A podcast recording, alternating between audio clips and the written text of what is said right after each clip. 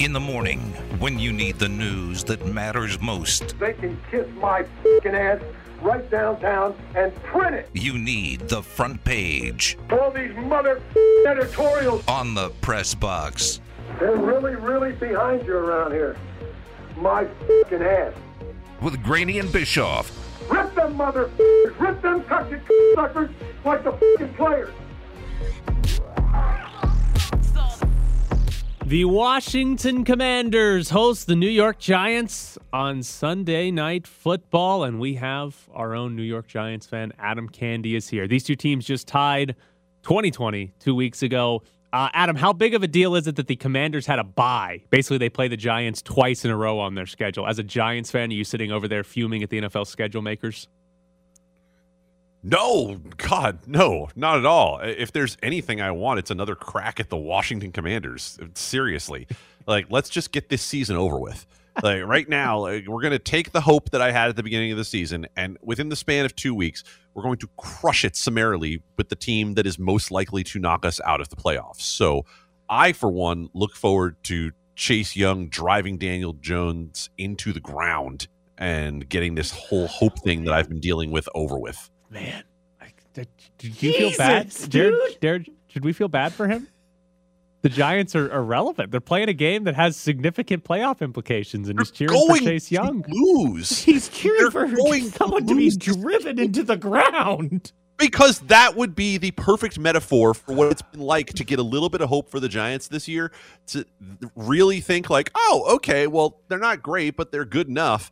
And then all of a sudden they run into a hot Lions team an actual good Eagles team. When it was 14 nothing last week, I turned that game off. So, oh no, I've watched this Giants Eagles game way too many times. So basically, that three win streak for the Raiders was like your entire season, where you were just like, oh no, I know something's happening. I know Baker Mayfield's coming at some point. Oh no, the Giants would have beaten the Rams. Uh, so hold on, hold on. You you said you had a little bit of hope. We've had this general conversation before. Uh, future with Brian Daboll, like I assume the hope is still pretty high there. Oh yeah, absolutely. Oh, I'm f- absolutely fine with Brian Daboll. Like he's made a couple of questionable choices, uh, you know, but at the same time, he's a he's a rising star kind of guy in the coaching profession. He can't overcome what that team is. Could you right now, Tyler? If you were not talking about Kenny Golladay as an absolute disaster, could you name a New York Giants wide receiver? Oh, I should be able to, but they got rid of Kadarius Toney. yeah. That's it. There you go. You don't know Richie James. You don't know uh Victor uh, Cruz is he still salsa dancing in the end zone? I oh think my god. I think he's driving a uh, I think he's driving a Hyundai in a commercial that I saw the other day, and I went, Victor Cruz is in Victor commercials. Cruz has a commercial, and Derek Carr. Oh no, UFOs. Ufos, he's got one. We figured that out. We Boy, that corrected was our mistake. distur- Let me tell you how disturbing that was. The first time I saw the UFOs commercial with Derek Carr, I'm like, wait a minute. Who in the hell decided Derek Carr was the face of their national campaign? Ufos. UFOs. You're just making sounds now. I don't care about him. Next question. NFL owners apparently discussed if roughing the passer should be reviewable. Uh, not only is Adam Candee our Giants fan, he's also our resident referee. Uh, my main question would this be any different than the brief pass interference reviews that everybody wanted and then clearly realized this doesn't actually work well in practice? Well, it depends on how the officials approach it. If they approach it the way that they approached the pass interference thing, which was you can put this thing on us, but it doesn't mean we have to use it well, then yeah, then it would go down in flames. But I think what we saw from from Riveron and his crew was that yeah, you can tell us we have to review pass interference, but you're not going to get the results you want out of this deal. And pass interference along with the roughing the passer have the same sort of nebulous qualities to them, right? Like we allow some of it, but we don't allow all of it. It's not like inbounds, out of bounds. When it comes to the whole roughing the passer thing, I mean, we just saw a penalty for a body weight hit in which the defender literally put his arms down onto the ground before his body weight came down on the quarterback in order to prevent a body weight penalty and got a body weight penalty. so I don't see where reviewing that is going to change anything if it continues to be approached the way the pass interference was. What did you think of the other detail that Albert Breer reported about uh, the potential for auto ejections for players called for roughing the passer? Just uh, look, auto ejections are a terrible idea in any circumstance. Seriously, even for targeting, I don't like the idea of an auto ejection. There should be levels of this thing to give the officials some level of ability to look at it and say, okay, but, as opposed to, nope, you do X, we have to throw you out. Wow. Sorry. Steph- Um, oh, Justin Emerson keeps you. talking. I always Thank you. forget. Sorry. Sorry. Steph Curry left last night's game with a shoulder injury. The Warriors lost to the Pacers, but he is getting an MRI on his shoulder. He came into that game already on the injury report, played, and then left with a shoulder injury. So we'll see how long Steph Curry ends up out for. Um, Adam, do you have any idea, any explanation as to how the Warriors, who are 12 and 2 at home, are 2 and 13 on the road this season? If I did, I would have been wagering on it long ago. um, but no, I'm, ultimately, this the only thing you can talk about with this team is that yeah, we know that they're older. Yeah, we know there's some international travel involved, right? Like that's pretty much it. Maybe it's just a team that has not fully recovered from having that international travel in the preseason. That's about the best I can come up with. It's a very strange setup with a team that's that good at home and that bad on the road. Not as strange as the Golden Knights, though, who are somehow the exact opposite of that, who are a 500 team at home, but are the best team in the league when they get to play outside of Las Vegas.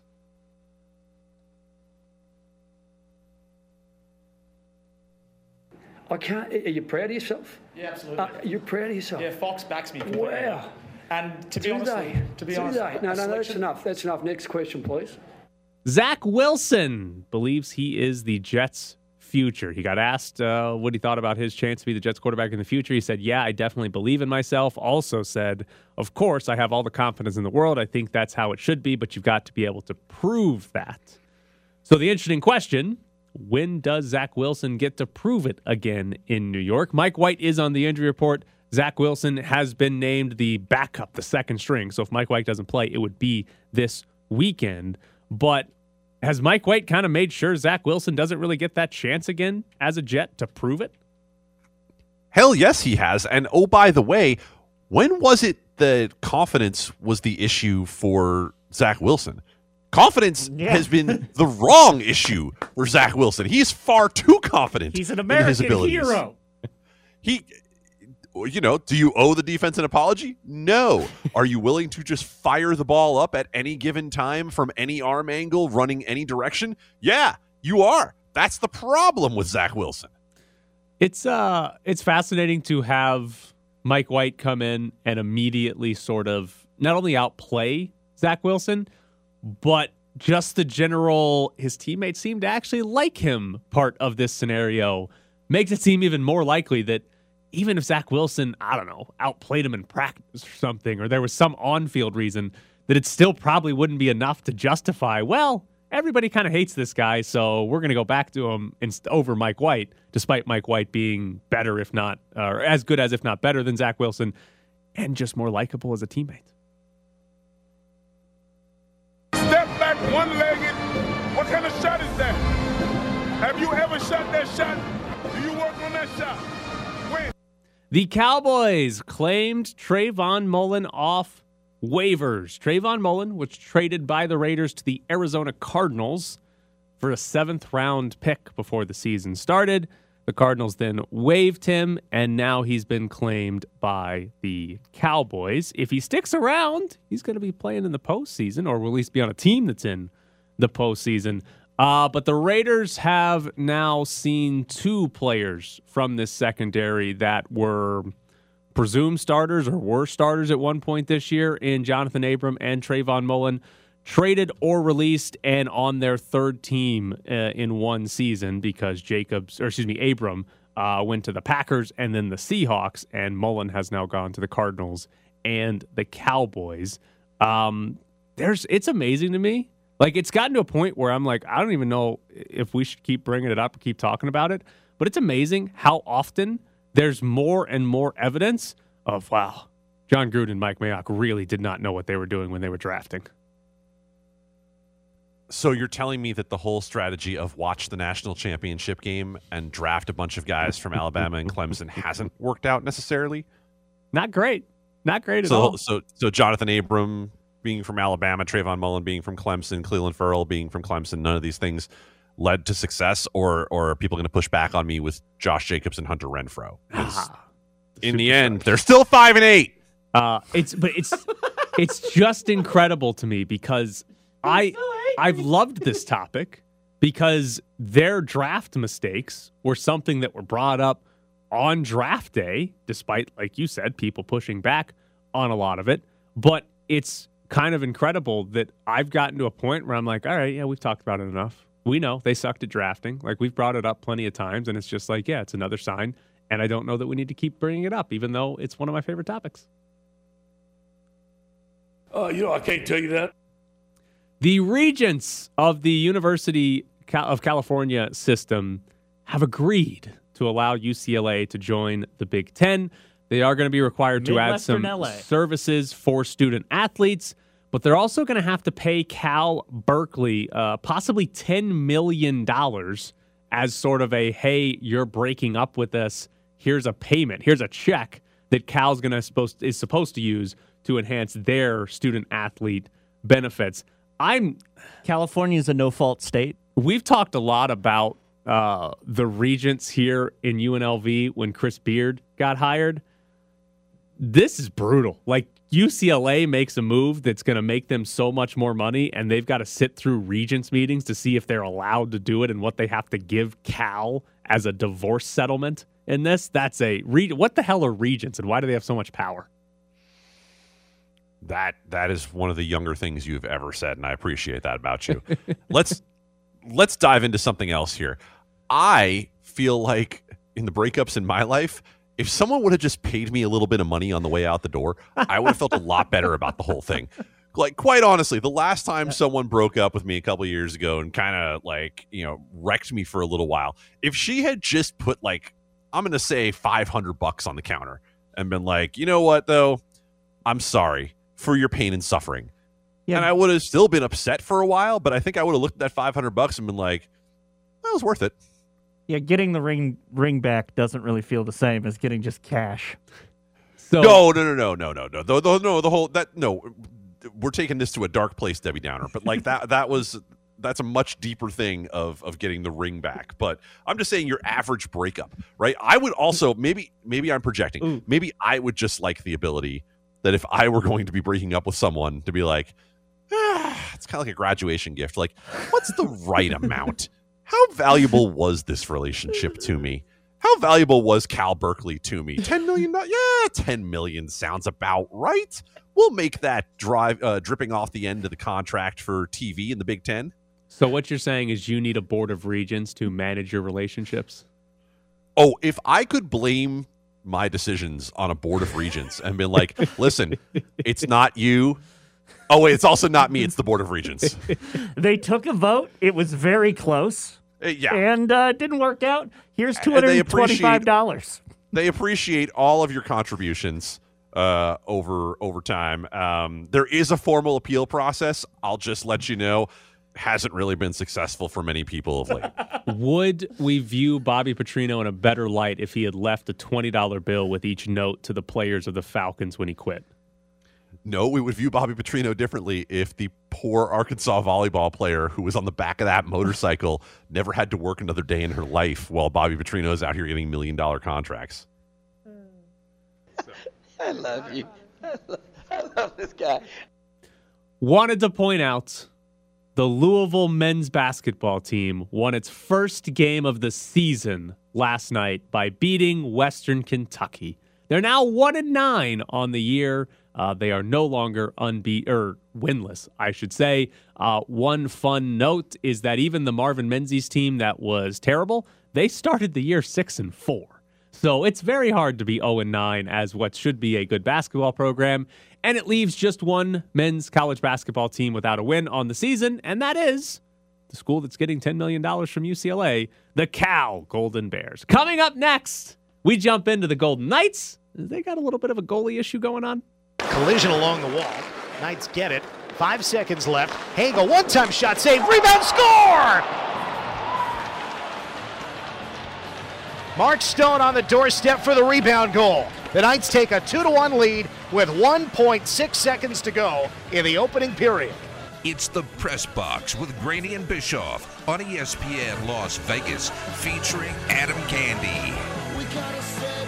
In about 20 minutes, we will have tickets to go see Five Finger Death Punch up for grabs. The Golden Knights take on the Chicago Blackhawks tonight. Game starts at 5:30. You can hear that over on Fox Sports Las Vegas. It's a road game, so might as well count it as a win for the Golden Knights. But here's uh, an interesting situation the Golden Knights have found themselves in. They obviously got off to the really hot start, had really good goaltending through their first 15 games of the year. But the last 16, Logan Thompson and Adin Hill, they have combined for an 899 save percentage and a negative 4.4 goals saved above average. This team uh, lost Robin Lehner in the offseason when it was revealed he had to have uh, multiple surgeries and would not be able to play this year due to their cap situation. They didn't really have much of an option to go chase a different goalie. They kind of had to go with Logan Thompson and a, I shouldn't say cheap, but uh, not a big contract when they acquired Adin Hill. They also have Laurent Brossoit, who is in uh, Henderson with the Silver Knights right now. But this was a big question going in. What's going to happen with the goaltending? They came out playing extremely well, and it seemed like, well, they can just ride with these two.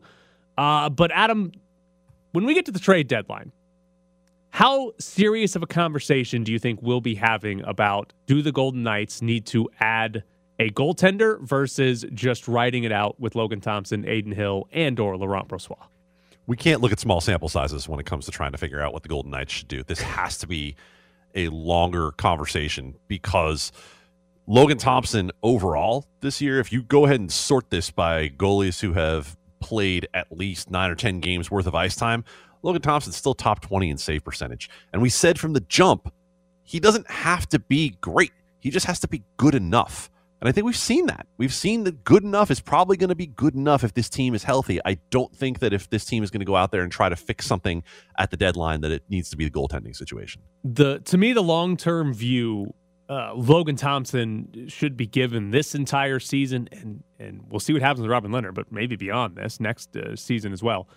The chance to be the guy for the Golden Knights. You're not having to pay him very much because of his contract status and there's a chance he is really good. We've seen Logan Thompson be really good. It also can change pretty quickly for goaltenders in the NHL. Look at Cal uh, Petersen, who just got uh, waived by the Kings earlier this month. But that to me is the long term answer. I have no faith that this front office would take any sort of long term approach. Like, in all honesty, I think it could be as simple as Logan Thompson's last five starts before the trade deadline. Oh, he doesn't look very good. We need to go out and get a goalie that can take the job or at least compete and push Logan Thompson because we don't think this is good enough. I don't have any trust this front office take sort of the long term patient view. I think it's a hey, we're in first or second in the Pacific at the trade deadline. Our goaltending hasn't been that great. We got to go add somebody. And they end up trying to find a way to do that, anyways.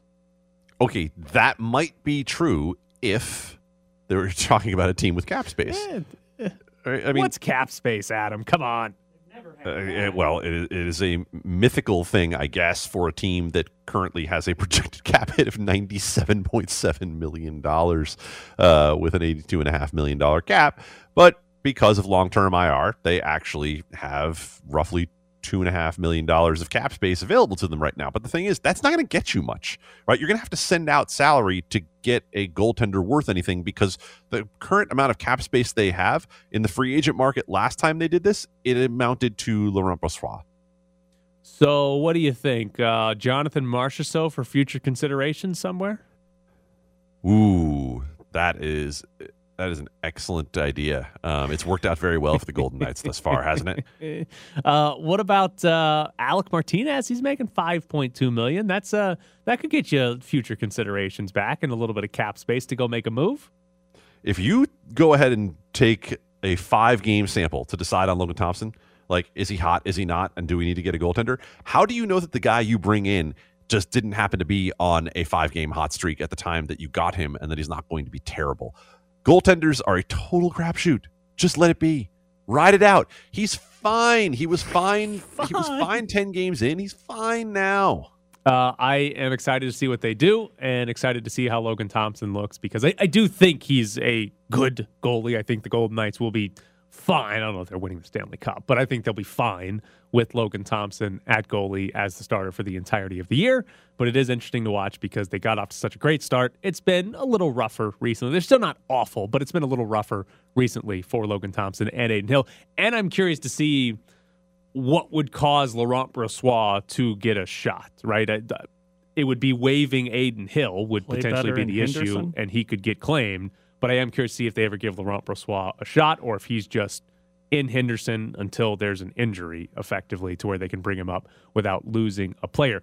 By the way, on injuries, we've talked about this uh, throughout the week. Eichel's currently out. Shea Theodore's going to be out for a little bit. Zach Whitecloud, his season might be over. Uh, Bruce Cassidy said month to month. Uh, and obviously, Alex Pietrangelo, not injury related, but he is out due to an illness in his family. So they've got some significant pieces that are out this year. Um, we already saw it in the last game on an AT&T Sportsnet graphic where they started to show the Golden Knights record and their man games lost, which was the key phrase at the end of last year from this front office. Can they possibly use that excuse again if this season ends up uh, not where they want it to be? Maybe it's just a Vegas thing. Maybe the Raiders and the Golden Knights are getting together on the whole man games lost thing and be like, oh, you see, if we had just been healthy, if we just had Waller, if we had just had Leonard, Man No. games lost. Love the phrase. It's a great phrase. And Golden Knights uh, used it out last year. And we'll see if they continue to do that again this season or when they start getting these guys back. But it is like the thing in hockey, you're always going to have man games lost. Like it's just the nature of the sport. You are not going to be a healthy team. And I, I do it all the time, and I shouldn't, where you start talking about, well, what do they look like uh, with the lines when this guy's back or whatever. And it's almost always an irrelevant question because by the time player A is back, well, player B is now out, and all of your plans are gone because, oh, that's what we were going to do. But now that guy's injured. That's just the reality of the NHL. All right, coming up next, Darren Millard joins the show. Maroon is not just a color. This is the VGK update with Darren Millsy Millard. Hey, Darren, Ed ran away from you today. You got to deal with me more. No, I got to deal with Adam. That's uh, this is great. Yeah, I might lean over see, and mute Adam. there's a man who knows how to look on the bright side. Yeah, yeah, yeah. half full, baby, half full. All right, uh, Darren, I've got a question that I don't know that anybody has a good answer for, but I'm curious if you have a theory. Uh, Okay.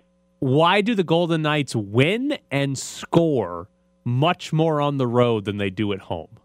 Uh, I've been looking into it, and I've been looking at tape, and I've been uh, asking around to, to different people, both inside the room and outside the room, and I can't find a definitive answer to it. There's theories, and some of these theories are uh, long, long, long standing uh, approaches to the game. Like uh, at home, uh, you've got more things going on than you do on the road. The road, you just concentrate in the game. You get in the bus and you go. Well, if that was truly the case, every team in every sport would, uh, or a majority of them, would have winning records uh, on the road. So uh, I'm not buying that as much because this is a, this is a veteran group and they know how to get uh, get into the game. So uh, I I admit that uh, that I've investigated it and am still looking into it, but I still can't tell you exactly why they're scoring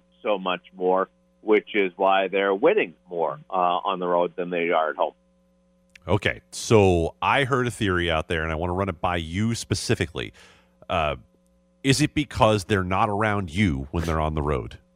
Uh, that could be it. Uh, that could definitely be uh, be it. Uh, but I've I've been around a few teams over the years, and that hasn't been the case. So, well, as logical as that sounds, Adam, uh, it doesn't stand up to the test of time, unfortunately. But again, it's it's another one of those theories or ideas uh, that uh, that you think would make sense, but but hasn't.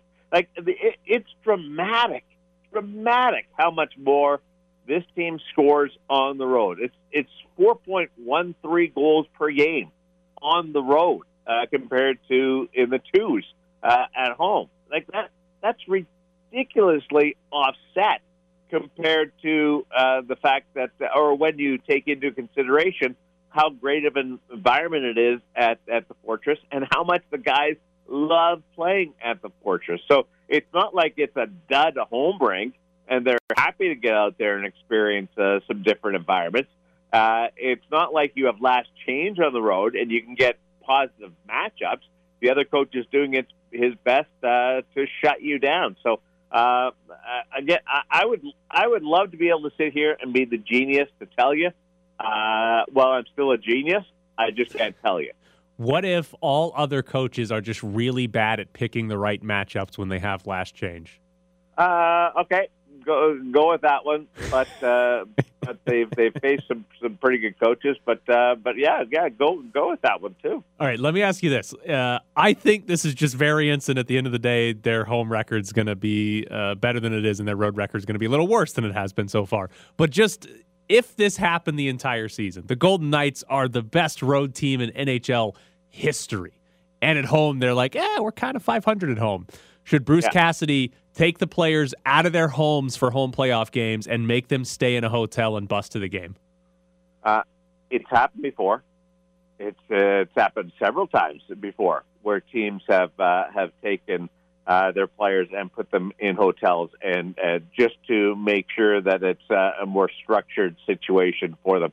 Uh, I know of one goaltender who was so good on the road but struggled at home that he would put himself in a hotel on his own the night before games. Uh, and, and then play those games. Uh, I don't know whether you guys remember Damian Rhodes. Uh, this was when he played in Ottawa back in the day. Uh, Sure. Damian played for a couple of different organizations, and uh, and he would he would literally do that. He talked to his family, and he said, uh, I, I, "I'm better uh, when I'm on the road, so I'm gonna I'm gonna treat it like a road game." And uh, and and he did that. I, I like that, and I, and I, and I c- but I also cannot imagine selling that to my significant other. Right. Like, It's your no, fault." honey, sorry, I'm not going to be home tonight. I have to stay in a hotel because I play better. But don't worry, I'll be by myself. Are, are well, uh, you can tell that uh, that we're not married to the same person because my significant other would drive me to the hotel. Oh, years of marital bliss. Very well done. Yeah. Very well done. Uh, all right, Darren. We uh, the Golden Knights right now. We've seen a whole bunch of defensemen that have been out. The whole right side of what would be the normal lineup is not there. Of the guys that we have seen fill in, who has impressed you the most that might have a chance to stick around once everybody starts getting back? Well, there's really two guys uh, that have filled in because uh, it, it'd be unfair to, to judge Braden Mahal uh, on the one game, uh, even though he, he was good. He did exactly uh, what he was supposed to do. He was he was even in the game. He played 14 minutes, which was uh, above what uh, he would be expected to play in, in a normal situation. Uh, being recalled and playing in his third game, uh, I liked I liked what he did, but I need to see more of a sample size of Braden. The other two are, are in different situations of their career. We've got a guy that in Ben Hutton who, when he went back into the lineup here, he'd already played 440 career National Hockey League games. What was impressive about him is the coaching staff, knowing his skills, didn't play him as a five six guy. They played him as somebody with offensive uh, skills, and they put him on the second power play unit, and he got some ice time. Like he he got uh, legitimate time, and this is the guy that was uh, was a healthy scratch for twenty plus games.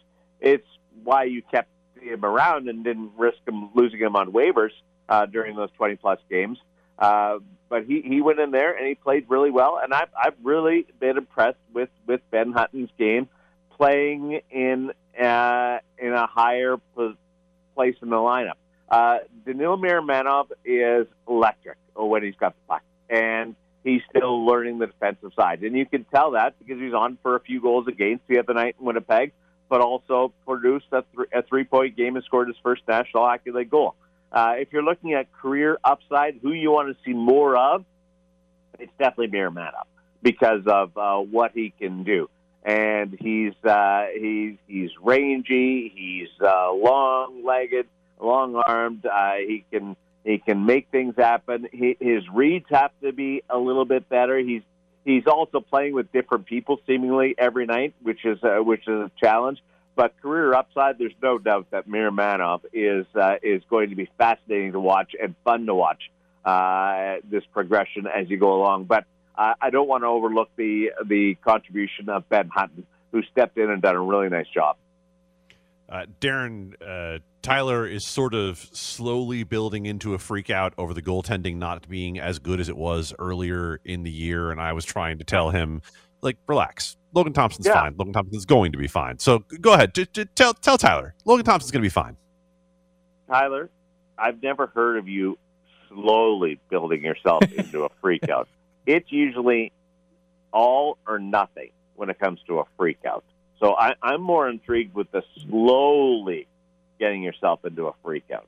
you gotta you gotta plant the seeds early, and that way, when uh, it does come uh, true, you can point back and say, "Listen, I've been telling you this since December fifteenth that things were a problem. If it if it's fine and goes away, then well, I never brought it up. What are you talking about? I was just you know it was just a little little question here and there, not a big deal. So it's a very important tactic that we're going with here, Darren, to uh, make sure I win no matter the outcome.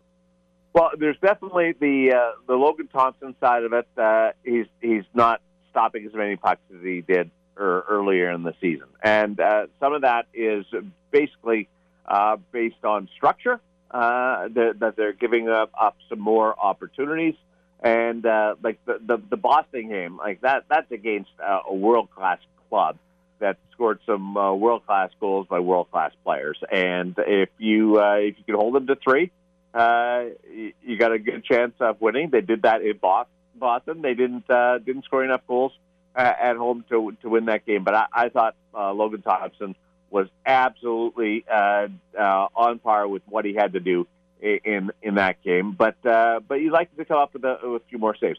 The the Adin Hill part, like here's an intriguing uh, aspect that his last two games were were back to exactly what Adin has to do. He he limits the opposition. He makes all the saves that he's supposed to, and uh, and then you you win games. Uh, the other night was uh, was a high event hockey game, and you guys tell me which which puck should he have stopped? Oh, would he like to have stopped uh, all of them? Would have liked to have stopped all of them. Uh, I, I hate the phrase "want that one back." They want all of them back. Uh, but uh, but which one should he have stopped uh, instead of wished he would have stopped? Well, I'll I'll I'll add to that, and then you guys can chime in. Uh, there, they were five really good goals uh, in that game. Would could you have come up with a save here or there? Sure, uh, but uh, but that that one against Winnipeg, uh, five goals against, that wasn't on your goaltender per se. That that had more to do with missing three of your top six and uh, facing a team that's feeling it uh, right now. So uh, I, I wouldn't build yourself into a full-on uh, panic uh, mode right now uh, because uh, one, it's going to happen a few more times as they, they go through this uh, absence uh, dilemma uh, with injuries and and uh, and people being out of the lineup. But uh, but I, I think the goaltending, while it's not at the level it was earlier in the season, still isn't a reason to be full fledged sweats. All right, before we let you go, uh, one, it's always the goalie's fault, especially if I'm talking to somebody who has played goalie at any point in their life. Number two, it should be perfectly legal because Adin Hill kind of tried this. If there's a deflection or something and you are out of position, you should be allowed to throw your stick to save the puck. Yeah, I, I agree. You you can do it. You're just going to get a penalty. Right. It it should not be a penalty. You should be allowed to do that, and it counts as a save, and you just play on from there. Well, then you got guys throwing spears all over the place. Yes. Yes. What, yeah. What do you mean? They're skating on knives, Darren. Well, go go stand in front of a dartboard and yell fire and see how much fun that is. I'm not the one doing it. What are you Do talking you about? think you're- they're sharpening the sticks? Well, uh, okay, I'll throw some sticks at you and see if it's fun. Jared probably would enjoy that. He's Darren He- he Millard. probably- he probably would. Uh, catch him on AT&T Sportsnet tonight before the Golden Knights take on the Chicago Blackhawks. Darren, we appreciate it. Thank you. Adam, you are the best. Uh, See you later, Tyler. Bye, Darren. There it Uh, is. Oh, bye. I don't even get name dropped. Yeah, that's fine. Nah, he- worse than me. Not even getting name dropped is worse. All right, we got tickets to give away to go see Five Finger Death Punch plus Brantley Gilbert. They are at Michelob Ultra Arena this Saturday. Uh, so if you want to go see Five Finger Death Punch, call in now 702 364 1100. That is the phone number 702 364 1100. Uh, be caller number seven at 702 364 1100. You will win a pair of tickets to go see Five Finger Death Punch and Brantley Gilbert. We take issues about respect very seriously, respect for women, but respect for everybody. And so, from our standpoint, our process held that up. As you know, Cleveland Matter with Deshaun, there was an independent person who made that decision. We took the opportunity to appeal that and came up with a more significant discipline. We're back to the press box with Grady and Bischoff featuring Adam Candee. Adam is in today for Ed Graney. Adam Candee from Legal Sports Reports. Uh, Major League Baseball offseason's been pretty fun so far. Uh, but I've got a question for you, Adam. The San Francisco Giants signed Carlos Correa to a 13 year deal. Are the Giants going to be in the playoffs this next season? I think the Giants have the same problem that the Raiders do. Do you go all in when you look at your division and say, ugh, we really are not even the third best team in this division? So the Raiders look at it and they've got the Chiefs and the Chargers in front of them. And now you look at the San Francisco Giants, and you, I mean, the Dodgers, the Dodgers, and the Padres are certainly ahead of you right now. So, how do you look at it if you're the Giants, and, and do you just take a couple of years off?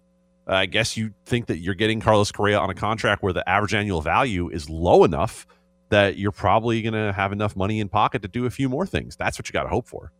It's uh, it's interesting because it's the of all of our sports, it's uh, the two sports where I guess it, it comes up in hockey too, but it's where hey, just just get in and see where you can go in baseball and in football. And we just saw it with the Phillies. Phillies were the last team to clinch playoff spot, and they went all the way to the World Series. So it to me, it's interesting because you you look at the division and you say, okay, our best path to winning is obviously to win the division. You want to be one of the top two teams. You don't even have to worry about that three game wild card series. But that's probably not going to happen for the Giants. I know they just did it uh, a year ago when they had the best record in the NL West, beating out the Dodgers by a game.